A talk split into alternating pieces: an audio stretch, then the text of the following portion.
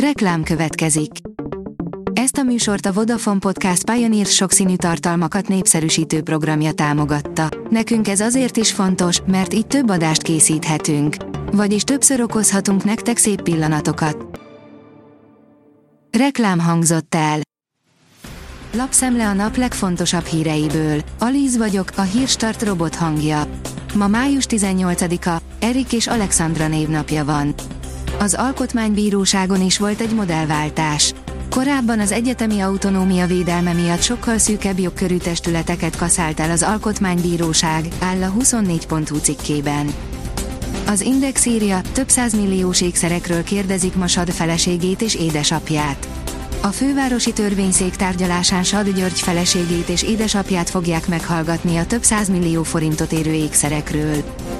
A magyar mezőgazdaság szerint 10 étel, melyek gyulladásos pusztítást végeznek a testben. A gyulladás egyre nagyobb figyelmet kap az egészség és a wellness világában, ugyanis a krónikus gyulladás komoly hatással lehet az általános egészségi állapotra, de ha lépéseket teszünk ennek csökkentésére, az pozitív eredményeket hozhat. Alvó emberek árasztják el a balatoni bringautat. Bár a legfrissebb információk szerint még az is előfordulhat, hogy a résztvevők ellustálkodják a nyárra tervezett eseményt, aminek a lényege az lenne, hogy 408 ezer ember leheveredik a tavat körbefutó 204 km hosszú kerékpárútra, és intenzív alvásba kezd, áll a napi.hu cikkében. Megfogná az OTP az ügyfelek pénzét, hogy ne vigyék az államhoz.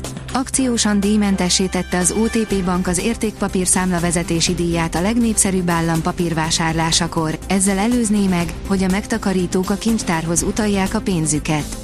A pénzintézet eloszlatná azt a tévhitet, hogy csak nagyobb összeggel lehet elindítani a megtakarításokat, derült ki a tegnapi sajtótájékoztatón, írja az az én pénzem. Új területre összpontosít az osztrák óriás cég, írja a Fintech. A kriptoszektor után a mesterséges intelligencia felé fordul a Bitpanda 10 millió dollárt fordít egy új platform létrehozására. Többszörös nyomás alatt az abroncsgyártók, írja az Autopro. Egyszerre kell kevésbé kopó és kevesebb káros anyagot tartalmazó abroncsokat fejleszteniük az elektrifikáció által is új kihívások elé állított vállalatoknak. 1650 forintért is ehetünk sajtos tejfölös lángost a Velencei tónál. Közel duplájára emelkedett két év alatt a lángos ára a Velencei tó melletti büfékben.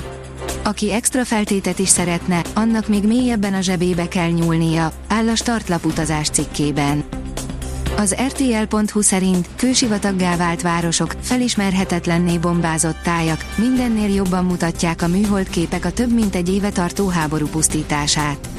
Összeszedtünk olyan szatellitfotókat, amelyek az orosz invázió előtti és utáni állapotokat szemléltetik. Porigrombolt Bahmut és Mariupol, felrobbantott hidak és egy lebombázott, menekültekkel teli színház is feltűnik a műholdas képsorokon.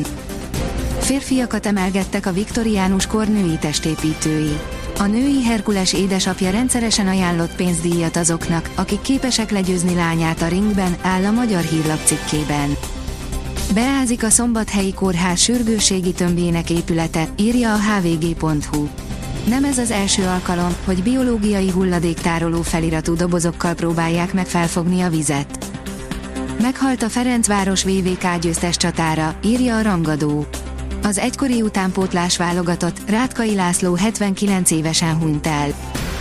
Kerkez Milos ma megteheti, ami Gera óta egy magyarnak sem sikerült. Nagy a tét, 13 év után először juthat magyar labdarúgó egy európai kupa döntőjébe, áll a Magyar Nemzet cikkében. A kiderül írja, itt az utolsó esős nap, aztán jön a nyár. A gyakran esős, borongós, hűvös időt okozó mediterrán ciklon péntekre elhagyja térségünket.